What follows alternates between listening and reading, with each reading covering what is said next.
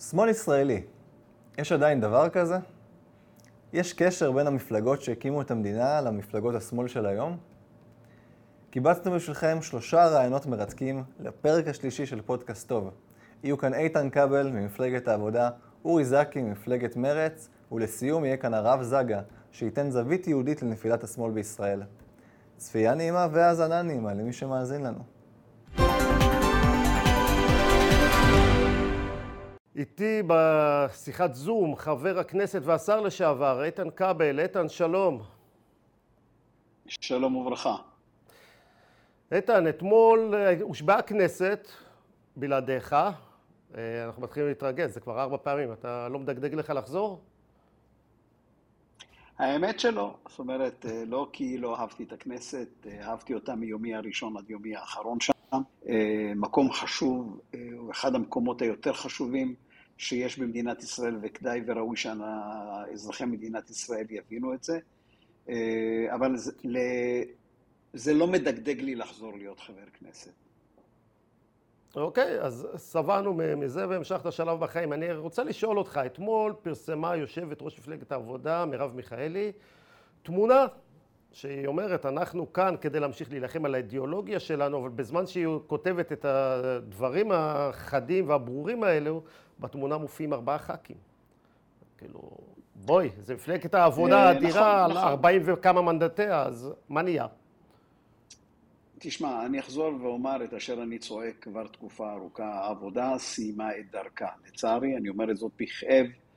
אה, אה, אילו הייתי נדרש לפני כ-40 שנה להצטרף לעבודה כפי שהיא נראית היום, אני יכול לומר בוודאות לא הייתי מצטרף. אה, זה מפלגה, חשוב שתהיה, מפלגת אה, שמאל, אה, שמאל אפילו חזק, שצריכה, כפי שהיא נראית, להצטרף למרץ, להקים שמאל ישראלי, שחשוב שיהיה, אבל לא מעבר, צריך גם לדעת ולשים את הדברים כמו שהם. זה המצב. זאת אומרת, מפלגת העבודה שכל הזמן מדברים עליה, הייתה והייתה, הייתה. ודברים מגיעים לסופם כשאתה לא מנסה להתחדש אתה לא מנסה להבין את המציאות בתוכה, אתה אה, חי, זה מה שקרה לנו. אה, אני שילמתי באופן אישי, מבלי להתבכיין, מחירים לא כבדים על זה שהייתי הקול שזעק ולא הפסיק לזעוק, אז כמו תמיד, אה, מי שצריך לשלם את המחיר זה שמזהיר ממה שעלול ויהיה, ולא אלה שבעצם מובילים לעברי פי פחד. למעשה, אני אתחבר למה שאמרת, מפלגת העבודה בשנים האחרונות די התנתקה מהחיבור שלנו לארץ הזאת. כלומר, אם זאת הייתה מפלגה ציונית שיש לה, מה שנקרא, מנדטים רבים בהתיישבות, בפיתוח הארץ, פתאום היא מתנערת מזה, היא די הקצינה עד בואכה מרץ שדיברו על איחוד ובאמת אף אחד לא הבין למה אין איחוד כי זה נראה ונשמע אותו דבר כמעט, או שבעצם לגמרי אותו דבר. אז המפלגה הזאת התנתקה מהמסורת, התנתקה מהיהדות, אין את החיבור בעצם שמחבר את מפלגת העבודה אל העם. אני צודק כשאני אומר את הדברים האלה? אה, אה, אתה עושה את זה באקסטרים, כי אתה בא מתפיסה פוליטית, אבל אני מסתכל על זה מתפיסה הרבה יותר אה, רגשית לתוך התהליך הזה. אני אתן לך סתם דוגמה. אנחנו, היום העבודה היא ארבעה מנדטים. ויושב שם אה, הרב קריב, שהוא ידיד אישי שלי, שאני מאוד מעריך אותו ברמה הבין-אישית. שהוא רב רפורמי, חייב לציין. אבל המשמעות... כן, כן, כן, כן, כן, זה בדיוק הנקודה, זה המשפט הבא שרציתי... אה, כן. ונכון, כשאתה, כש, כשאתה מפלגה עם 20 לפחות, 25 מנדטים, ויש בה גם רב רפורמי, בסדר, אתה יודע, אפשר, איך אומרים, אה, ל, להתקדם לבלוע. עם העניין הזה. כש, לבלוע. כשאתה אה, רב רפורמי במפלגה שמונה ארבעה אנשים, גם כשהיא הייתה אה, שבעה, המשמעות היא שכמעט שני שליש מהעם, אתה אומר, אני לא פונה עליכם בכלל בתוך התהליך הזה. ושוב, אני רוצה שנדגיש, יש לי הערכה מאוד ברמה אישית אה, לרב קריב, אפילו תמכתי בו, אבל זאת איננה הנקודה בכלל. אני מדבר על התפיסה של המרחב בו מפלגת העבודה חיה, מפלגת העבודה החליטה שהיא מפלגה מאוד מאוד מאוד חד-מימדית, תפיסה צרה, ובמידה רבה, כמו שכתבתי במאמר ל-N12 כחודש לפני הבחירות, שזה אה, אה, לא החזון של מייסדי תנועת העבודה, אה, ואילו היו יודעים, אני אומר את זה בצורה בוטה, שזה מה שיהיה בסוף, אולי לא היו מקימים אותה. לא, אני מניח שהיא עשתה איזשהו תפקיד, היא מילאה איזשהו תפקיד, אז כן היו מקימים אותה, אף אחד לא פילל לא, שהיא העבודה, באיזשהו אה, מקום תברח ל... אני, אני רוצה, לה, זו מפלגה שהקימה מדינה, זאת מפלגה שעשתה מיישוב למדינה. המדינה הזו לא התחילה שבוע שעבר, בשבועות האחרונות. היא יושבת כאן 74 שנים בזכות אותם מייסדים שהיה להם חזון רחוק, שבראש ובראשונה בן גוריון שידע גם לשלב בין מסורת לבין הצרכים החומריים של מדינה אה, אה, צריכה. ולצערי, אתה יודע, כמו שאני חוזר ואומר, מפלגת העבודה, היא, אני אומר את זה בצורה עוד יותר חדה.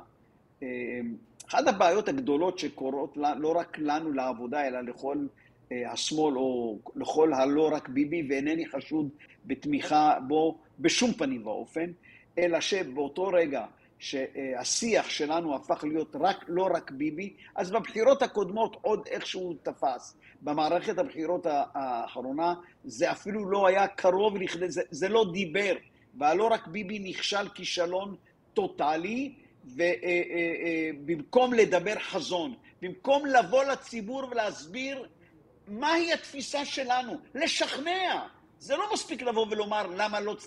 אני תמיד פוגש חברים שלי שאומרים, מה אלה, מצביעים רק לביבי, מי תראה, כך וכך. ואני אומר, חברות וחברים, ביום שנפסיק רק להגיד למה מצביעים להם, ונסתכל פנימה אל עצמנו ונשאל את השאלה המתבקשת, למה לא מצביעים עבורנו? זו תהיה ההתחלה החדשה שלנו. כל עוד לא נשאל את השאלה למה לא מצביעים עבורנו, אנחנו נמשיך ונידרדר. זו שאלה מצוינת. אגב, שמעתי אותה גם אה, מאנשי מרץ עכשיו, לאחרונה, אחרי שהם אה, נפלו מתחת לאחוז החסימה. שמעתי גם אנשי מרץ שמעלים את השאלה הזאת בקול רם, חבל שהם לא חשבו על זה קודם, אבל כשמדברים על אידיאולוגיית רק לא ביבי שהובילה את המחנה השמאלי במפה בשנה, שנתיים האחרונות, אפשר לראות משהו מאוד ברור. במחנה שמצביע ביבי, מתרכזים ברובם אלה שמסורת ישראל חשובה להם, ובמחנה שרק לא ביבי, פתאום אנחנו רואים, מזהים איזושהי מגמה של אנשים שלא רוצים קשר למסורת ישראל, מתעבים חרדים, אלא אם כן אפשר להשתמש באצבע שלהם כדי להקים איתם ממשלה. זה יצר פה איזושהי חלוקה מאוד ברורה של אנחנו מחוברים לעם, לעם ישראל, למסורת היהודית, ואלה שאומרים, אנחנו בכלל אירופה. אנחנו... יהדות לא מדברת אלינו יותר. עמדותיי בעניין הזה מאוד מאוד מאוד ברורות. אנחנו כאן כי אנחנו יהודים. בראש ובראשונה. זו מדינה יהודית, קודם כל ולפני הכל. גם החזון הציוני, להקים בית לעם היהודי. זאת אומרת, זה לא אה, סתם בית, זה לעם היהודי. ובחרנו כאן את ארץ ישראל בגלל ההיסטוריה שלנו עם המקום הזה של חלק אלפיים שנה, חלק אלפיים שש מאות שנה, ואנחנו לא ניכנס לתוך כל התהליך ההיסטורי. Mm-hmm. וזה במידה רבה שכחנו את התהליך הזה. וזה כבר הפך להיות, אתה יודע, לא החלק החשוב. אז אני אומר, כן, מדינה יהודית, והקרב, הוא, הוא לא היה צריך להיות על המדינה היהודית, שזה דבר ברור מאליו. כמו שאני אומר את הדבר הבא, האבות המייסדים, החזון שלהם היה להקים בית אה, אה, לעם בארץ ישראל. זה שלב א' שהצלחנו בו אפילו בגדול, mm-hmm. הצלחנו בו. עכשיו הקרב הוא על התכנים שלה. אני מאלה שאומר מדינת ישראל היא מדינה יהודית ודמוקרטית. המשך החזון הציוני צריך להיות על אופייה של המדינה הזו. אז אולי אתה תחלוק עליי בדברים מסוימים, ונתווכח ונתכתש בינינו, אבל לי ברור שבלי השילוב הזה של יהודית ודמוקרטית, אנחנו נהיה בבעיה גדולה כאן. אני חושב שהבסיס הזה זה הבסיס שעליו צריכות לעמוד כל המפלגות הציוניות במדינת ישראל, ואם היה קצת יותר קולות כמוך, כנראה שמפלגת העבודה הייתה היום עם קצת יותר מנדטים. אבל אה, לצערי אנחנו באמת לא שומעים את השיח הזה בשמאל. היום באמת השמאל אה, דיבר רק לא ביבי. אולי עכשיו אה, יקבל, יקבלו קצת זמן באופוזיציה להפיק לקחים ולשמוע גם קולות כמו שלך. יש, יש עוד אלמנט שצריך לקחת אותו בחשבון. כן. אני אומר רק משפט אחד, יש נקודה כן. אחת. הגיעה העת להחזיר את האידיאולוגיות לשיח. שלום לך, אורי זקי, יו"ר הנהלת מרץ. אני שמח מאוד שאתה פה. שמח להיות פה, אלעזר, תודה.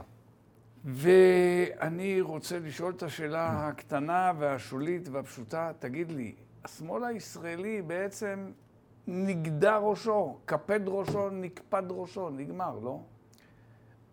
אני חושב שהמסגרות הקיימות של השמאל הישראלי, אחת מהן אה, נמחקה למעשה מהכנסת, השנייה מקרטעת והפכה להיות אה, מפלגה אה, מאוד מאוד קטנה, הכי קטנה שיכולה להיות בכנסת, שזו מפלגת העבודה. מרץ מפלגתי שלי נעלמה מהזירה לחלוטין. אני חושב שערכי השמאל, של צדק חברתי וסביבתי, של אהבת האדם וזכויות אדם, רדיפת השלום, אלה ערכים שמאוד רלוונטיים לחברה הישראלית, חייבים להיות מאוגדים גם במסגרת פוליטית. המסגרות האלה לא הצליחו להכיל את השינויים שעברה מדינת ישראל והחברה הישראלית, ולכן אה, הן נמחקו. האתגר של, שלי ושל כמותי כרגע אה, זה לקומם מחדש את השמאל. תכף נדבר על הרנסאנס הזה שעליו אתה מדבר, וברנסאנס, אתה יודע, יש מתח גדול בין העבר לבין העתיד, ההווה עוד יותר בעייתי, אבל תכף נשמע אותך. אבל לפני כן אני רוצה לשאול שאלה שהיא מדגדגת לי. אני במידה מסוימת עצוב על היפסדותה והיעלמותה של מרץ. בלי להיות, מעולם לא הייתי איש מרץ, אבל עצם התופעה של מרץ, לדעת שיש אנשים שאידיאולוגיה, אתה יודע מה הם ומעניין אותם. ומצד שני, אה, מפלגת עבודה, בעיניי זה צריך להיות הפוך, שהיא תיעלם ואתם תישארו, כי אין לי מושג, כלום, אודות האידיאולוגיה של מפלגת עבודה, ואפילו לא עם אנשי שמאל. תראה, כמובן שברמה הרגשית אישית, מרץ הייתה ביתי קרוב ל-20 שנה, הכרתי את אה, אהבת חיי, את אשתי אה, במפלגה הזאת, אז אפילו אפשר לייחס את ביתי, נכון, כן, לפעילות שלי במפלגה הזאת, ואני חושב שכל אדם... ערכי במדינת ישראל, בין הוא מהימין, השמאל, המרכז, דתי, חילוני, יהודי, ערבי, צריך לבכות שמפלגה ערכית, אידיאולוגית, נמחקה מהפרלמנט. ציונית. ציונית בוודאי מבחינתי. רגע, מה זאת אומרת מבחינתך? המפלגה כמפלגה לא הייתה מפלגה ציונית? אני חושב שאחת הבעיות, קודם כל בוודאי שכן, אם אתה קורא את מצע מרץ, הוא נפתח בפתיחה חגיגית שאומרת מדינת, מדינת ישראל מדינה דמוקרטית, מדינתו של העם היהודי ומדינת כל אזרחיה. מדינתו של העם היהודי זו הציונות, שהמדינה הזו איננה רק מדינתו של העם היושב בציון, אלא של כל אה, יהודי ויהודייה בעולם. זו מהות הציונות, זו ההגדרה הציונית. לצערי הרב, כולל בבחירות האחרונות, אה, אנשי מרץ עצמם, אנשים מובילים, מספר אחד ברשימה, שניים ברשימה, עשו דיון, האם אנחנו ציונים, אה, זהבה גלאון, יושבת ראש המפלגה הקודמת שחזרה, אמרה שאנחנו מעולם לא הגדרנו את עצמנו כמפלגה ציונית, דבר שהוא בכלל, בהחלט לא נכון, כרגע אמרתי את זה. אך, זו אחת הבעיות. אני לא הייתי מוכן להיות חבר במפלגה שאיננה ציונית. אני חושב שה... ונראה לי שרן כהן לא היה, וג'ומאס לא, מאה אחוז, אבל החברים. עצם זה שזה היה נתון לפרשנות ולדיבור, אני חושב, א', זה איזשהו ליקוי מאורות, וב', אני חושב שזו אחת הסיבות שאיבדנו uh, תומכים, בגלל שפה היה גרוש ללירה, אז uh, יכול מאוד להיות שעצם ההצהרה הזאת יכלה לגרום לדבר כזה. בהכירי את המייסדת שלכם, ואת יוסי שריד, ואת יוסי יח, את כולם, אם כולם היו אנשים ציונים. שוב, אלעזר, אני לא רוצה להתעסק בנוסטלגיה. אז יאללה, בוא נעזור את זה. אני, בוא נגיד ככה, מרץ תרמה רבות ועצומות, הרבה מעבר לגודלה או לחלקה בממשלה, שהיה קטן מאוד לאורך השנים, רוב השנים היא שירתה באופוזיציה. הרבה מאוד אנשים ונשים ממדינת ישראל, מכל הקהילות, חייבים את הזכויות שיש להם היום לקיומה של מרץ אה, בפרלמנט, בכנסת, ולכן היעלמותה היא מכה קשה. יחד עם זאת, מפלגות זה לא מכוני מחקר. מפלגות צריכות תומכים. והאמת היא שלמרץ איבדה את אה, תומכיה. בוא נעבור קצת לסוגיית הרנסאנס שאתה רואה לנגד עיניך, ויש לי הרושם שאתה גם תהיה מבין אלה המוליכים, או המוליך הראשי, אינני יודע. תגיד לי, מה זה הרנסאנס, ואני רוצה, הזה שאתה, שאנחנו, שאתה מדבר עליו, שאתה שואף אליו, ואני, אנחנו, עם ישראל הצופה בנו, אני מת לשאול אותך שאלה על הזהות היהודית ותכנה של הזהות בעיניים שלך, כמי שמראשי מרץ. אז קודם כל, מבחינתי הדברים האלה הדוקים. אני חושב שאחת הטעויות החמורות של מרץ ושל השמאל הישראלי בכלל, זה הניתוק מההוויה הישראלית של אה, התשפ"ג, כן? של השנה שבה אנחנו חיים. לא סתם אומר את השנה העברית, מכיוון שהיא מאוד משמעותית פה, 2022. אה, זה מאוד משמעותי מכיוון שהחברה הישראלית איננה החברה הישראלית של שנות ה-90, לא דמוגרפית, ואגב, לא, אם אתה מסתכל בראייה אוניברסלית, העולם כולו הולך לכיוון הרבה יותר אה, זהותי, הרבה יותר אמוני, הרבה יותר אה, אה, שמחייב את הלאום אה, ומסתכל גם על עצמו. והמושגים של מרץ ושל השמאל הישראלי, היו יותר מדי, אה, שוב, נטועים בשנות התשעים, לאיזה מין עולם שהוא... אוניברסלי. אוניברסלי, בדיוק. ולא פרטיקולרי, מה היית אומר? ולא, ולא, אם נקרא לזה ככה, ולא יהודים מהבחינה הזאת, לא שהם לא היו, הם, הם, בוא נגיד ככה, התחושה הייתה שמדברים על איזה משפוחה אחרת ולא על המשפוחה שלנו. זו לא האמת. מרץ לכל אור- אורך דרכה ולכל שדרות ההנהגה שלה דואגת לחברה הישראלית. האנשים חיו ודיברו ופעלו וייצגו כמו שאתה הצגת את זה עכשיו. לאמור שהם, ר- ו- ובוא נעזוב בכלל את מרץ, בוא נדבר על מכלול השמאל. נכון. השמאל כולו ניתק מעניין יהודי כלשהו, מהאמוציה היהודית, מהסנטימנט היהודי, מיחס פרוטגוניסטי לעניין, ותוצאה של המחשבה הזו זה גם, אם אנחנו היינו מחויבים לעניין היהודי, נאמר אתה ואני, עם ההבדלים, הם כבר לא. אתה יודע, הם אתה- עזבו את זה באוויר. אני אומר דבר לא נכון? אתה, אומר דבר מאוד נכון, וזה מעניין. אתה יודע, אתה קורא, אתה רואה ראיונות עם יעקב חזן, לקראת סוף ימיו, ואתה רואה שהוא הוא, הוא מבכה בדיוק את הדבר הזה. לא כולם יודעים מי זה. מייסד, מ- שניים, מש- משני המנהיגים ההיסטוריים מפ"ם. של מפ"ם, כלומר, האימא. של מרץ, אה, או או אבא של מרץ, עם אה, רצי, האימא של מרץ, אה, מי שעמד בראש השמאל הישראלי הסוציאליסטי עוד לפני קום המדינה, ואתה רואה איך הוא מדבר על אובדן הזהות היהודית. הוא, חזן? השומר הצעיר, חזן, חזן, זה, זה, זה אפילו הצוואה לי. שלו, כי זה הרעיון האחרון שלו. ספר לי מה הוא אמר. הוא אמר שפה אנחנו פספסנו משהו, שה... כבר אז הוא הרגיש בזה. בשנות ה-90, הוא, הוא סמוך למותו. אמר, אני ראיתי את הרעיון האחרון שלו, ואתה רואה שהוא מדבר על הדבר הזה. עכשיו, זה עוד בתקופ, דווקא בתקופה, שנות ה-90 היו תקופה כזאת אז, אם אתה זוכר, של אה, קלינטון, והיה איזה מין תחושה, אנחנו היום בעולם אחר, ארה"ב אחרת, אירופה אחרת, ישראל אחרת. החברה הישראלית השתנתה מאוד, גם דמוגרפית. המרכיבים האמוניים שבה מאוד מאוד התחדדו, מעבר להשפעה אני הולך לשאול החיצונית. אותך שאלה קשה. אולי לא קשה, לא יודע, תכף נראה אם היא קשה או לא.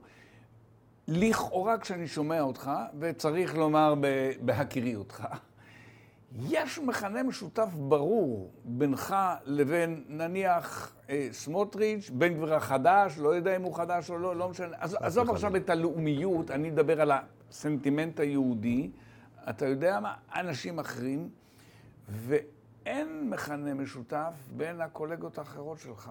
אז אני. ממש לא מסכים. קודם כל, לא. בעיניי סמוטריץ' ובן גביר, שניהם, כן, אנחנו יהודים, ואני אני לא אדם דתי, אבל אני בהחלט אדם אה, אתה לא מאמין. אדם דתי? אני אתה גם לא אדם דתי. חילוני.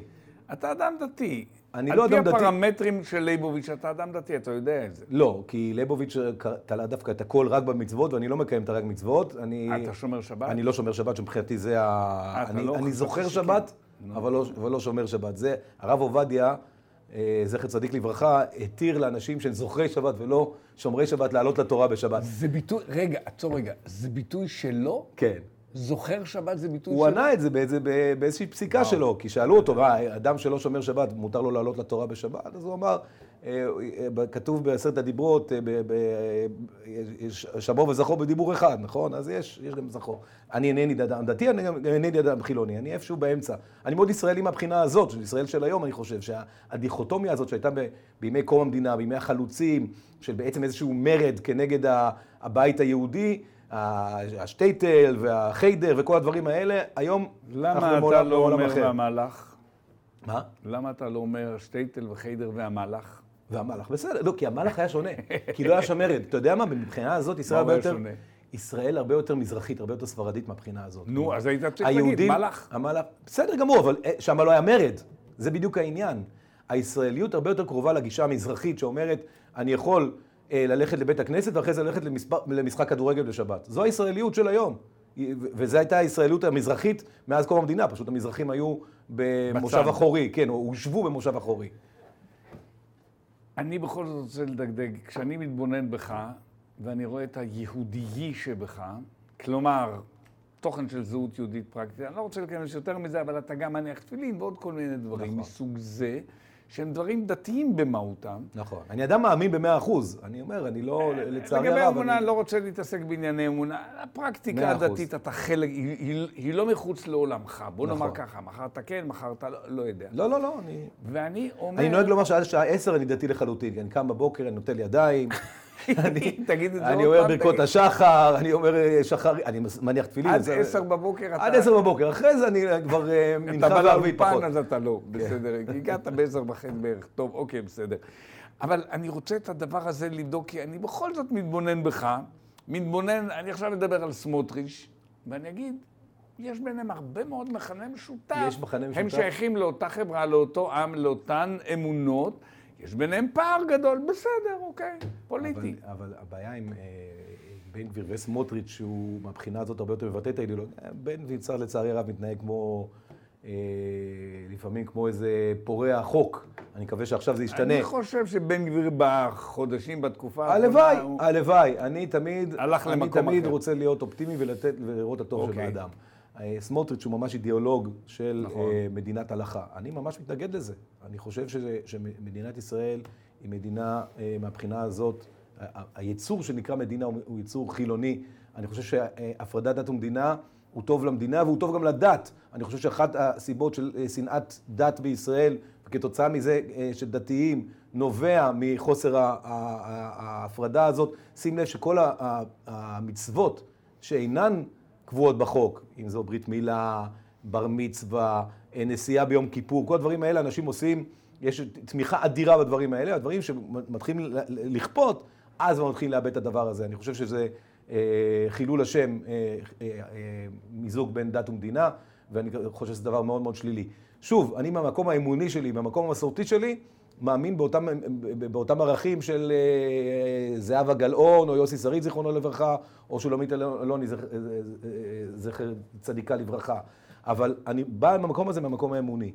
ואני חושב שיש משהו שאם אני חוזר לשאלה המקורית שלך, אה, אני לא, אני לא קרוב לסמוטריץ', ממש לא. אנחנו יהודים, מאמינים, אז אנחנו קרובים מהבחינה הזאת, אבל אני, כל התפיסה שלי כ- כאיש פוליטי, כאדם פוליטי, כפוליטיקאי, אם תרצה, הרי בסוף מה, זה, מה, מה העניין? זה לתרגם ערכים ואידיאולוגיה לתוכנית עבודה. תוכנית העבודה שלנו שונה לחלוטין, ושם אני הרבה יותר קרוב להרבה הרבה הרבה יותר אנשים, בטח ובטח למרץ, למפלגת העבודה, למקומות האלה. ו, אה, אבל אני חושב שהדרך שלנו להעביר את המסר, שנובעת גם מ, מ, מנושאי המסר, שזה זר להם באמת, היא נכשלה. ופה אתה צריך להגיע, סתם לדוגמה, הנושא החברתי, שהוא נושא שהוא בליבה של מרץ, דיברנו קודם על המפ"ם, עוד לפני כן. אתה, אתה צריך שאנשים ש, שמבטאים את המסר הזה יהיו אנשים שהם, שהם אותנטיים ל, ל, למסר הזה, וזה במרץ במידה רבה במפלגת העבודה לא, לא קיים היום. הדברים האלה צריכים להשתנות, ואני שוב אומר, אני חושב שיש קהלים ואני יודע את זה, כי אני מסתובב, באמת, רגלי דורכת במקומות שכף רגלו של איש שמאל לא דרכה בהם. כמו, אה, כמו, כמו. ב- בקמפים של ישיבות, בבין הזמנים, בשכונות, ביישובים, בכל מיני מקומות, בהתנחלויות אגב, אני הולך הרבה. רגע, להצביע על משהו ותמשיך. וגם אתה יודע להגיד בין הזמנים ולא בין הזמנים, אתה גם יודע מה זה. כן, כי זה מעניין אותי, כי זה מרתק אותי, כי, היידישקייט, וסליחה שאני עוד פעם עובר ליידיש, אה, מהבחינה הזאת, זה דבר שמרתק אותי ואני אוהב אותו, אבל אני רואה שיש הקשבה ויש הבנה ויש הזדהות. אנשים כותבים לי דברים מדהימים. אין היום אף נושא מסר או נושא, נושאת מסר שיכולה לדבר עם הציבורים האלה, ולכן, אה, מכיוון שכמו שאמרתי קודם, בסוף בסוף מפלגה לא נמדדת בערכיה, אלא בכמה אנשים מצביעים עבורה, יש אה, אה, חלקים שלמים בעם ישראל שיכולים להצביע למה שקרוי שמאל, לערכים של השמאל, אבל בכלל אף אחד לא מדבר איתם ולא יכול לדבר איתם והם לא יכולים להזדהות איתם. שמע, אני, אני חושב שמן הראוי אה, לסיים את הנושא הזה, אבל מדגדג לי כל הזמן ומציק לי, נקרא לזה, מדגדגת לי שאלה,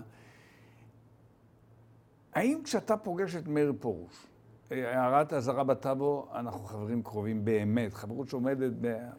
חברות חברות, חברות אמיתית, בלי אינטרסים, בלי כלום, חברות.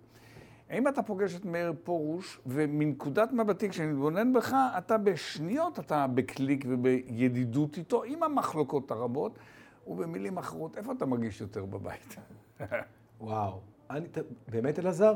עד אני, עכשיו זה לא היה לא, לא, אני אגיד לך משהו אמיתי מאוד. כן. אני מרגיש בבית, בכל מקום בחברה הישראלית, שבו יש אהבה וקבלה. אני מרגיש בבית, אה, כשאני הולך לבקר חברים אה, חרדים שלי, ויש לי לא מעט כאלה, וגם אה, פומבית אומרים, אורי זקי הוא אה, חבר וכל הדברים האלה, וזה באמת, זה, זה עושה לי המון טוב. אבל גם כשאני הולך לחברים שלי בכפר קאסם, אה, או בגליל. איפה אתה מרגיש יותר גם... בבית? כשתבוא לירושלים ותפגוש את מאיר, בישיבה אני... נניח הוא יפגוש אותך, או שאתה תבוא לכפר קאסם? אני לא, אני אין לי את ה... אני אוהב את, את עם ישראל והגר הגר בתוכו, אני אוהב את כולם, באמת, באמת, באמת, אני באמת מאמין במדינה הזאת. בחברה הישראלית. טוב. אני כמובן יהודי, ולכן אם תשאל אותי בחו"ל, כשאני הולך ופתאום בסוכות, אני רואה סוכה אפילו של, של סאטמר או משהו כזה, זה מחמם לי את הלב. או שאני רואה... ואתה את... נכנס לתוכו. בוודאי,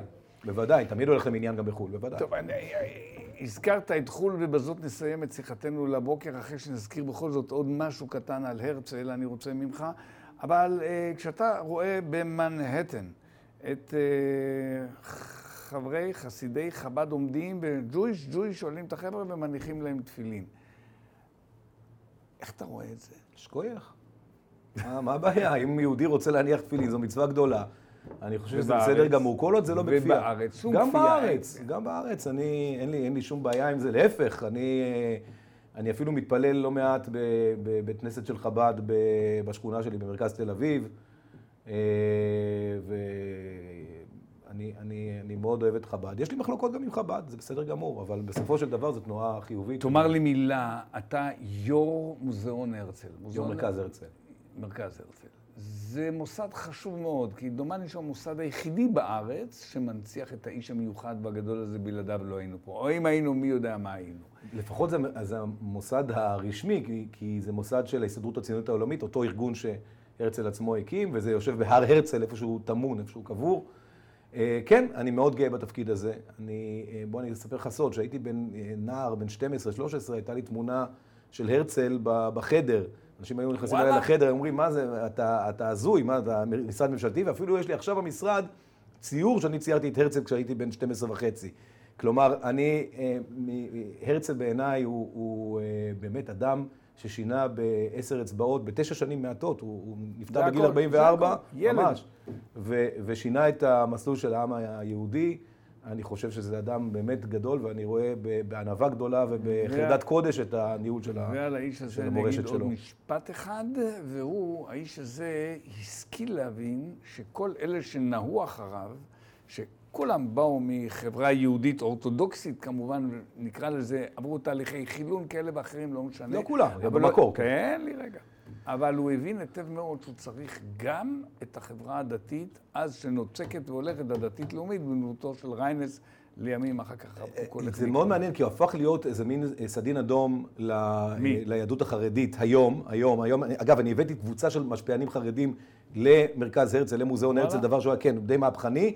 בחייו, הרצל מאוד מאוד אה, אה, שילב את הרבנים, ורק אחרי מותו הפכו אותו לאיזה מין אה, שיקוץ, וזה לא, לא נכון מבחינה, אה, עושים לו עוול מהבחינה הזאת, ואחד מהתפקידים שאני רואה זה גם כן להביא את החרדים, להכיר את הדמות שלו, וגם מה הוא עשה במהלך חייו לטובתם שלהם.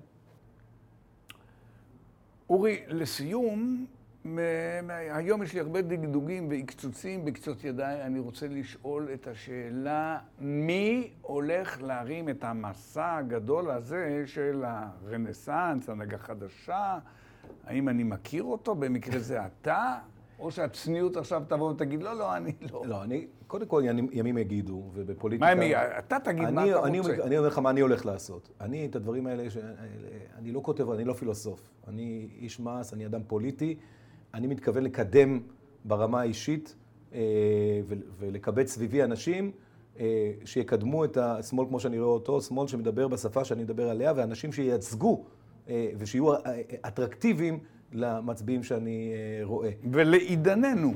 לעידננו ולחברה הישראלית בת זמננו, ו- וחייבים להתאים את עצמנו ל... וזה גם הדבר הנכון, זה לא רק הדבר, איזה משהו, איזה כורח. זה הדבר הנכון, ואני בהחלט מתכוון לשים את עצמי כמי שמקדם את הדבר הזה. אה, אם וכאשר, כאמור, מפלגה ואנשים פוליטיים נבח- נבחנים בתמיכה. אם אני אצליח לייצר אה, תמיכה, אני בהחלט מתכוון לעשות את זה. טוב, עוד שאלה אחת צצה לי במוחי, ואז באמת נסיים את הרעיון הזה. גם אומרים לי, אלעזר, סיים. אמ, נראה לי, נדמה לי שאתה די פרסונה גרטה, גרטה או גרטה? אה? לא יודע, לא הלטינית חשוב. שלי היא לא משופשפת מספיק. בסדר, זה בכלל בא מלטינית. נדמה לי שאתה אישיות רצויה, נתרגם את זה לעברית צחה, אה, בחוגים ימניים רבים. אתה לא אש, אתה לא מדליק אותם. האם אני צודק? אני שמח לשמוע. רגע, אה, אתה לא יודע, אני שמח לשמוע, אני יודע, אני חידה שלך חידוש? אמרתי לך קודם, אני מרגיש בבית בכל מקום בחברה הישראלית, שיש שם אה, אהבה וכבוד הדדי. ולכן אני מכבד כל אדם, אה, ואני אה, שמח על הקשר הזה, ואני רואה בו אה, יתרון גדול. לשמחתי הגדול, הגדולה, אני גם בדרך כלל אה, אישיות רצויה, גם, ב- גם בשמאל. אנחנו בעוד תוכנית של שובר שורות, ואני מארח היום את הרב יצחק זגה, מועמד לציונות הדתית. שלום, כבוד הרב. שלום, שלום, מה שלומך? ברוך השם. לא התארחת פה אה, הרבה זמן, שבועיים, שלושה? התגעגענו אליך. רציתי לדבר איתך היום על השמאל הישראלי. או לשאול את השאלה, מה קרה לשמאל היש- הישראלי? השמאל של היום רואה בהתנחלויות נטע זר. הוא רואה, הוא קורא להם משיחיים, יש כאלה שקוראים להם יודו-נאצים. אה, הוא, כל, כל הרעיון של אה, ארץ ישראל השלמה, זה בכלל כאילו מה, אה, רעיון שהוא רעיון הזוי. אה, כל המפעל מפעל ההתנחלויות הוא בכלל סכנה למדינה. ואני לא מדבר על בן גוריון ואפילו לא על ז'בוטינסקי. אני רוצה להקריא לך קטע שאמר יצחק טבנקין, ממייסדי השמאל הישראלי. המאמר הזה נקרא חינוך למצפון מעוות. רתיעה זו ממימוש כוחנו המיישב בשטחים החדשים, מצמיחה בהכרח את סרטן הספק בזכות קיומנו בכל הארץ הזאת. זכות מוסרית איננה מוגבלת ליישוב הגולן, ופסילתה איננה משאירה את יישוב עין חרוד ומשמר העמק מקודש. זוהי תופעה חולנית של פער בין מצפונו המסולף של אדם לבין תנאי קיומו ההכרחיים. ומיד לאחר מלחמת ששת הימים, הוא קרא למפלגת הפועלים ליצור כוח חדש שיבנה, שיבנה את הארץ בגבולות החדשים. לכל חייל שלחם במלחמה, ולקרובי משפחתו ולאהובתו, התארגנו וצאו להתיישב, להתפרנס ולגדל את ילדיכם בשטחים ששוחררו על ידכם. העיקר, ש... העיקר שאנו מצווים עליו עתה הוא המעשה ההתיישבותי. זו הייתה דרכה של תנועת הפועלים הארץ-ישראלית מראשיתה. טבנקין וחבריו דיברו על ארץ ישראל השלמה בלי למצמץ ובלי להתבלבל. כבוד הרב, מה קרה לשמאל הישראלי?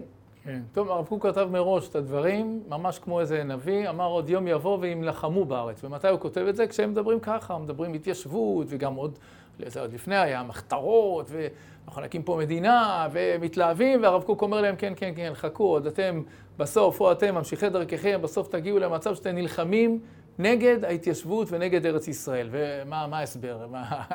מילא תגיד נביא, ראה קדימה, אבל צריך להיות פה איזשהו הסבר לעניין הזה. והרב הסביר.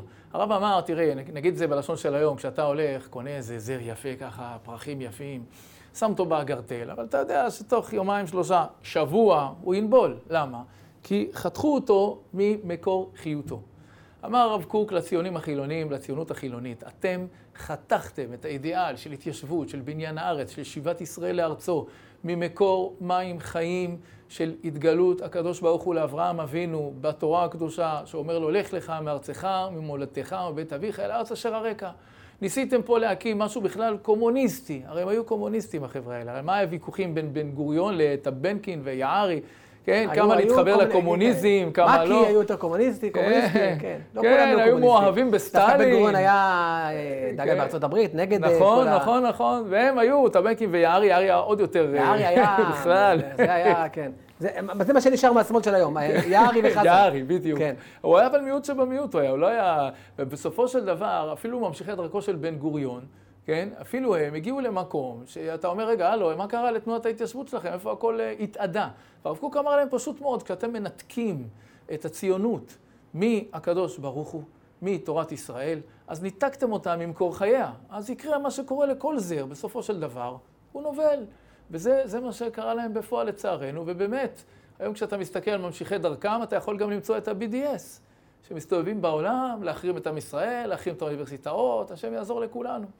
אבל יש פה עומק הרבה יותר גדול, אם אתה רוצה להיכנס, זה אני אנשים... רוצה, אני רוצה, מק- זאת אומרת, אני רק רוצה להבין שאנחנו מבינים על מה אתה מתכוון. אתה בעצם אומר, השמאל הישראלי אה, בא לכבוש את, ה, את הארץ ודיבר על ארץ ישראל השלמה, מתוך טעמים שהם טעמים פונקציונליים של אה, מדינת שארית הפליטה, מגרשים אותנו משם, או לחילופין, אנחנו רוצים להקים כאן מדינה שהיא מדינה אוטופית, מדינת כל ה- מדינת הפועלים, כן. ב- ברוח הרעיון הקומוניסטי. ובגלל זה אנחנו רוצים להגן על הארץ, כדי שאנחנו נוכל להקים את החברת המופת שאנחנו מדברים עליה. היא לא שואבת משום דבר אחר, אלא היא שואבת רק מ, או מהרעיון הקומוניסטי, או מה, מהרעיון שאנחנו אה, אה, צריכים להגן על עצמנו. כן. ומתוך זה, זה הפרקטי, אתה אומר, וזה לא משהו ששאב משורשי אה, ה- המסורת. כן? זאת הייתה לאומיות כפרנית, בואו נשים את זה על השולחן. ופשוט כאילו אמרו, אין לנו חלק באלוקי ישראל כמעט, זה הגיע למקום הזה. ובסופו של דבר, הרב קוק אמר להם, מה עשיתם פה? כל הציונות שלכם תהיה כמק וכאבק, כלשון הנביא, תתמקמק, תהפוך להיות אבק. לצערנו אנחנו רואים את זה. אבל המדהים הוא שהרב אומר להם את זה בזמן שהם כולם הציונים הגדולים, והם יקימו, הם יקומו, הם יבנו, הם יעשו. הרב אומר להם, כן, כן, כן, כן, בלי שורשים לא יישאר מזה כלום. ולצערנו, אנחנו היום בפוסט-ציונות. אם אתה רוצה ציונות היום, לך למקומות שיש תורה. ציונות הדתית, אתה יכול למצוא את זה אפילו בעולם החרדי היום, תמצא ציונות. אתה מחפש את זה במקומות שאין תורה, שאין חיבור למסורת, אין ציונות. זה בדיוק מה שהרב קוק הסביר להם, אבל יש פה משהו הרבה הרבה יותר עמוק, מהלך אדיר שהרב קוק מסביר אותו בספר אורות, אורות, אורות ישראל פרק ו' פסקה ו'. אומר שם הרב קוק, תראה, יש את התקופה של משיח בן יוסף, שזה תקופת הקמת המדינה, יותר עסוקים בבניין הגופני של המדינה, הכלכלי, הצבאי וכולי. ויש את העידן שיגיע בהמשך, העידן שנקרא המשיח בן דוד, שזה בעצם עידן שבו המדינה תתחיל להתחבר לאידיאולוגיה שלה. שאלה שהושתקה על ידי הרצל, כי הוא ראה שהכל הולך להתפרק לו, אז הוא, מה שנקרא, הקפיא את שאלת הזהות היהודית, כדי שנוכל להקים מדינה. עכשיו, אומר הרב קוק, בשלב של משיח בן יוסף, דהיינו בשלב שעסוקים בבניין הפיזי של המדינה, אה, הלאומיות תהיה מאוד לאומנית. התגדרות ישראלית, שכאילו מבחינתם, אני לא יודע אם אתה, נראה לי אתה צעיר ממני, כשאנחנו היינו ילדים, כל הרחוב הישראלי היה מדבר על ערבים, בשפה שלא מדברים היום, ושהרב צבי יהודה, בנו של הרב קוק, חינך כבר אז שככה לא מדברים על ערבים. במאמר של בני עקיבא זה מופיע, אני חושב. כן, כן, כן, כלומר, היו שם כמה ילדים שפגעו באיזה ערבי ברחוב, הלך כתב מכתב למנהל בית הספר. ביפו. כן, אבל הוא הקדים את זמנו מבחינה רוחנית. עכשיו, אז מקימי המדינה בצד השמאלני יותר, בצד שהיום אנחנו קוראים לו שמאלני, בצד של בן גוריון וחבריו, אלה שעזבו תורה, אה, הם למעשה היו מאוד מאוד לאומנים. מאוד מאוד התגדרו בלאומנות הפרטית, אנחנו מקימים, זה שלנו, ולא היו ספקות בעניין הזה. עכשיו שימי לב עכשיו טוב. יש התרחשות, אומר הרב קוק, בתוך הלבבות של כל עם ישראל, כי יכולים לריב כמה שרוצים, אנחנו עם אחד. בתוך הלבבות של עם ישראל יש התרחשות. אנחנו עוברים עידן רוחני אחד לעידן רוחני חדש. בעידן הרוחני החדש, שאנחנו עוברים לבן דוד, שים לב, הפוך מכל מה שטופלים עלינו, אנחנו, אומר הרב קוק, עם ישראל כולו יעבור לעידן של לאומיות אוניברסלית. כלומר, אנחנו בונים מדינה מתוך מקום של להעלות ולרומם את כל העולם יחד איתנו. מתוך מקום של אהבת כל האדם. אומר הרב, המעבר הזה הוא לא שייך לשמאל, שניכס את זה לעצמו. זה משהו שמתרחש בהת- בהתפתחות הגאולה בצד הנשמתי הפנימי של כל עם ישראל. אלא מאי? בדרכי ההתמודדות. כשהשמאל הישראלי אז היה לאומני קיצוני, כן, לאומני קיצוני בקום המדינה, כל תלמידי בן גוריון וכולי, כל הדרך שלו וכולי, הוא אומר, כשהם יגיעו לשלב הזה של לאומיות אוניברסלית, הם יאבדו דרך. כי לאומנות אפשר למכור, אתה יודע, זה שלנו ואנחנו צריכים להציל את עצמנו. ברגע שיבקשו מהם אהבת כל האדם, הם ישכחו איך קוראים להם, יאבדו זהות, יאבדו הכל. וזה מה שקרה לשמאל הישראלי. כשהוא הגיע לעידן הזה, הוא לא ידע איך ליצור לאומיות ישראלית שהיא אוניברסלית. הוא לא מכיר חיה כזאת. למה? כי אין לו תורה. אז כשבכל הלבבות של עם ישראל עברנו מעידן לאומני לעידן של לאומיות אוניברסלית, תגובת השמאל הייתה עזיבת כל מה שהיה לטובת הפתיחות וכולי. אני לא רוצה פה להרחיב בזה, אבל כשעמוס עוז כותב את קופסה שחורה, והוא שם את הדמות של ההוא שפעם היה לאומני והפך להיות עכשיו נורא פתוח, הוא שמח לראות את הבן שלו כזה מין אה, יצור, אה, לא יודע, של איזה מין טרזן ישראלי חדש, וממול, הגרושה שלו, שזה מדינת ישראל, הופכת להיות אשתו של המתנחל, כן? כל היצירה הזאת שהוא כתב אותה, בעצם מה הוא תיאר פה? שהם היו פעם לאומנים, הפכו להיות אוניברסליים, אבל זה לא נכון. כל עם ישראל הגיע לעידן הזה, השמאל לא ידע להכיל את זה, כי לא, אין, אין לו תורה, איבד את כל הלאומיות. לעומת זאת, בצד שלנו, הרב קוק מדבר על לאומיות כזו, כמו שדיברנו פה בתוכנית אחת או שתיים אחורה, דיברנו על כך שהלאומיות הישראלית היא לאומיות שמלאה באוניברסליות, וזו לאומיות של אהבת כל האדם, זו בדיוק הלאומיות של ההתיישבות, של המתנחלים, של הציונות הדתית, של ממשיכי דרכו של הרב קוק. למה אני אומר את זה בטון הזה? כי אותם אלה שעזבו את כל הלאומיות, כי לא ידעו איך לחבר לאומיות ואוניברסלית כי אין להם תורה, טופלים עלינו שאנחנו לאומנים קיצוניים. זה בדיוק הפוך. הם היו לאומנים קיצוניים, כשהגיע הזמן להרחיב את הלאומיות למקום יותר פנימי, יותר נשמתי, יותר מכיל, יותר רחב, יותר אוניברסלי, הם איבדו דרך. לעומת זאת, אנחנו באים עם תורה סדורה, ממקור של תורת אלוהים חיים, תורה ישראלית פנימית שמקורותיה גם בתורת הארי הקדוש, והיא יודעת להתמודד עם השלב הזה, והרב קוק כותב על השלב הזה והכין אותנו לפרטי פרטים, ואנחנו יודעים להיות לאומיים ולהיות מוסריים ולהיות אוהבי כל האדם, ולבוא ללאומיות הישראלית ממקום אוניברסלי. זה, לשמאל הישראלי אין את הכלים לזה, אין את הכלים פשוט. אני, אני חושב שאם אנחנו ניקח את... אה, אי אפשר לקחת כמקשה אחת את השמאל, כי אני חושב שבאמת לסנה, למשה סנה, ליערי, לחזן, לבן גוריון, לטבנקין, לכל אחד מהם היה למפאי, מפ"ם, היו הבדלים ביניהם. היו הבדלים ביניהם. כן. נכון שחלקם באמת היו לאומנים, חלקם היו רק... לא, אבל הגישה השלטת הייתה של בן גוריון, זה ברור, אז הגישה של בן גוריון הייתה גישה קצת... אה, אה, יותר, יותר מורכבת. כן, ימנית לאומנית, היא לא הייתה, היא לא באה מתוך תורה, אבל היא נכון, הייתה לאומנית. אז זהו, זה, אני חושב שהיא לא באה מתוך תורה, אבל היא בהחלט רואה אה, בתורה את ה... את ה הרי הוא אמר, הקושאן כן. שלנו זה ה... זה, זה התנ"ך, אני חושב שלהבדיל מהשמאל הישראלי, אם ניקח, שאלתי בהתחלה, מה קרה לשמאל הישראלי? אז אני חושב שבן גוריון ידע אני, אני, אה, לדבר על, על דברים שהם רלוונטיים, שהם קשורים לתנ"ך, שהחזון איש דיבר איתו, הוא ידע לענות לו על סוגיה שהיא סוגיה הלכתית בגמרא. הוא, הוא, הוא ידע ספר, הוא ידע את התנ"ך, הוא, הוא אמר, אנחנו מגיעים משם. כן. הוא לא התנתק מהדבר הזה, הוא לא בז לדבר הזה. יכול להיות שהוא אמר, אה, כמו משכילים כאלה ואחרים, שאגב, יש גם בתוך הדתיים היום, אה, נבואה, לא נבואה, כן נבואה, זה שזה היסטוריה שלנו, זה שזה חלק מאיתנו, זה, אני לא כופר בזה, ואם אני כופר בזה, אז בעצם מה הטיעון שלי? אני חושב שבן גוריון הבין מה שאנשים אחרים אה, אה, פחות מבינים. הרי בעצם כשבאנו לאו"ם, בתוקף מה אתה באת לפה? אתה כובש? אז אם, אם התנ"ך לא קיים, אתה בהכרח כובש. ואז הוא מתחיל להתנצל על קיומו בכלל. נכון, ואז כן. מתחיל, מתחיל כל הלופ הזה, שבעצם, שבעצם הרב אמר, שבעצם בגלל שאתם עזבתם את התנ"ך, אתם הפכתם בעל כורחכם להיות כובשים. זאת אומרת, שהם אומרים, אנחנו, אתם כובשים, אנחנו כובשים, הם צודקים, לגישתם, אנחנו באמת כובשים, כי אם אין תנ"ך. תרשה לי להוסיף לזה את המציאות הבלתי נתפסת, שקצת דיברנו עליה כבר בהזדמנות, אה, שלמעשה היום משרד החינוך רוקן אפילו מלימודי תנ"ך. כלומר, עכשיו, חדש, בקדנציה הזאת, באה שרת החינוך, ביטלה את מקצוע התנ"ך כמקצוע חובה. אני, אני רוצה לדבר על נושא התנ"ך באייטם, באייטם הבא ברשותך. כן. אז... אה, לא נאריך בזה, בסדר, אבל אני חושב שההערה שלך היא מאוד יסודית. כלומר, אנחנו תיארנו את זה שעם ישראל מתמודד, לא התמודדות רק קיומית כמו שהייתה בקום המדינה, למרות שהיום גם התמודדות קיומית מול המרד הערבי, אבל בוא נגיד, לא שם מונחת הבעיה שלנו. עיקר ההתמודדות שלנו היום כדי לעלות לקומה הבאה בגאולה, זה ההתמודדות הרוחנית, התפיסתית, התרבותית, הזהותית, שם, שם נמצא הדיון. עכשיו, ברגע שהשמאל הישראלי בא, והוא בא בעצם במצב של, שכבר אנשים בני 40 ו-50 לא למדו כלום. כלום, לא יודעים כלום. הם פשוט באים, על, על מה אתה מתווכח איתי? אתה יודע, מילא אם שנינו היינו לומדים תנ"ך, אתה מבין את זה כך, אני מבין את זה כך, אז יש לנו ויכוח. אבל כשאתה בא ואין לך כלום ידע. עכשיו, אני לא מדבר על הפרופסורים שביניהם, אני מדבר על הרחוב השמאלני. מה הוא יודע?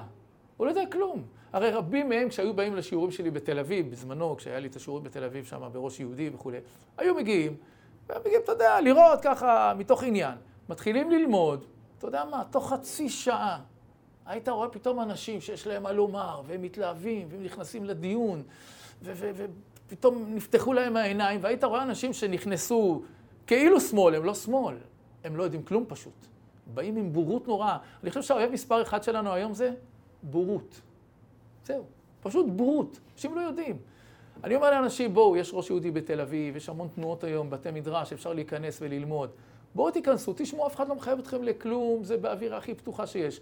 בואו תשמעו, בואו תלמדו. כשהדיון יתחיל להיות סביב ספר, סביב ידיעות רוחניות, שורשיות, מקוריות, ישראליות, עתיקות, שכל העולם ממש כמהה להכיר אותם, ללמוד אותם. אתם, בני אברהם, יצחק ויעקב, אתם לא רוצים לדעת על התורה של, שלכם, על המסורת שלכם.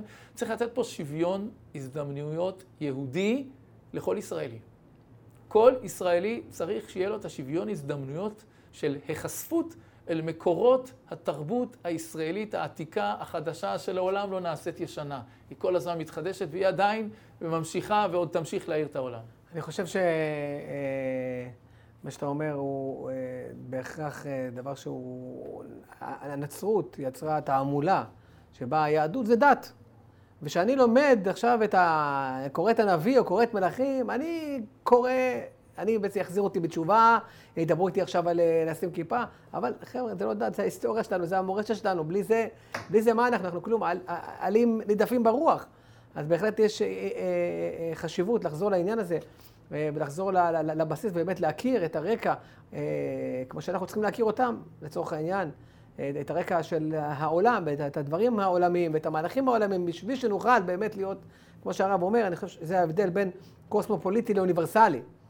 שהקוסמופוליטי הוא מבקש לבטל את, ה, את הלאומיות ולהיות אחד מכל, אין שום ייחוד mm-hmm. פרטי. מילה אוניברסליות, היא אומרת, אני מכירה בייחוד הפרטי שלי, אבל אני גם מכירה בצד האוניברסלי שלי, בתפקיד האוניברסלי שיש לי בתור, אה, אה, בתור עם. אני רוצה שהשאלה האחרונה... אני רוצה להמשיך את דבריך בעניין הזה. תראה, כשמתחילים לדון פה בארץ, פה במדינה, על הפרדת דת מהמדינה, אפילו לא קולטים שהפרדת דת מהמדינה זה דבר נוצרי. הם הפרידו דת מהמדינה. למה? כי אצלם הדת היא משהו חיצוני, שיושב על החיים וחונק אותו, אז נשאיר לו פינה של יום א'. אצלנו זה לא דת. האפיפיור וקונסטנטינוס עשו את זה בהסכם מסחרי כלכלי. זה היה הסכם כלכלי, כן, שהכנסייה כן. תיתן את הכסף לקיסר. כן, כי עשקו להם את כל הכסף, גנבו להם. ובתמורה לזה הם אה, הפכו את כל הדת ההלניסטית, את כל האימפריה לנוצרית. אז פה צריך ללמוד ולהכיר, בדיוק כמו שאמרת, שתורת ישראל היא תורה של עצם זרימת החיים הישראלית. ואז הכל משתנה, כל המושגים, כל התפיסה. עכשיו אפשר לנהל דיון. עכשיו, אני רוצה, בדיון הזה אני רוצה להמשיך לשאלה האחרונה, ותנסה לענות לי בקצרה. אה, אז בעצם אם השמאל יחזור להיות שמאל ציוני, הוא מפסיק לדבר רק על נושא, הוא ייבא את השיח של השמאל הפרוגרסיבי בארצות הברית, השמאל החדש, אה, שבעצם בז לכל הרעיון הלאומי, ובטח ובטח לרעיון הדתי והציוני. אם הוא יחזור להיות שמאל ציוני, האם זה יאפשר לו לנהל שיח, אה, אה, יחזיר אותו למרכז המפה הפוליטית, או לתוך השיח הרלוונטי, וגם הציונות הדתית, וגם החרדים, כמו שהיה תמיד. גם המפד"ל וגם החרדים יכלו, יכלו לשבת גם עם אה, השמאל וגם עם הימין, וההבדלים היו, נגיד, מי יציע להם יותר. היום אתה לא יכול לדבר עם השמאל. השמאל הוא בעצם בידל את עצמו בצורה קיצונית, אה, באנטי-ציונות, בפוסט-ציוניות, באוטו-אנטישמיות, בכל מיני גישות כאלה ואחרות. אני חושב שאנחנו צריכים ללכת לעידן חדש. אנחנו לא חוזרים אחורה ובואו נעתיק את מה שהיה בתש"ח. אנחנו צריכים ללכת קדימה.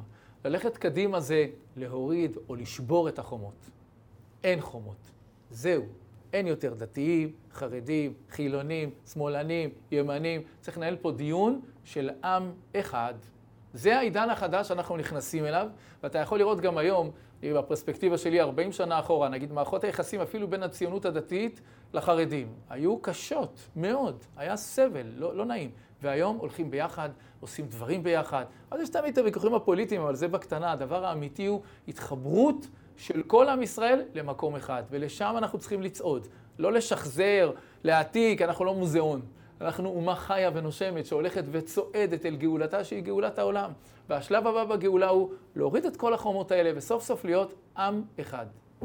איפה, הפתק, אה, איפה, בוחרים בזה? אנחנו אחרי הבחירות, גילי, מה איתך? לא, לא, הפתק שלך, הפתק של הרעיון הזה שדיברת עליו עכשיו. אה, אז תראה, אני אגיד לך משהו. אבל של להוריד את החומות, של להוריד את המסגרות. אני חושב שזה בציונות הדתית, אבל לא כציבור וסקטור. אלא כמי שבא, אני, אתה יודע מה, נסיים בזה, אני אגיד לך משהו מאוד חמוד. שאל אותי פעם מישהו, תגיד, היה התקופה של, אה, של בן גוריון, אחרי זה באה התקופה של ז'בוטינסקי, עכשיו באה התקופה של הרב קוק, לא?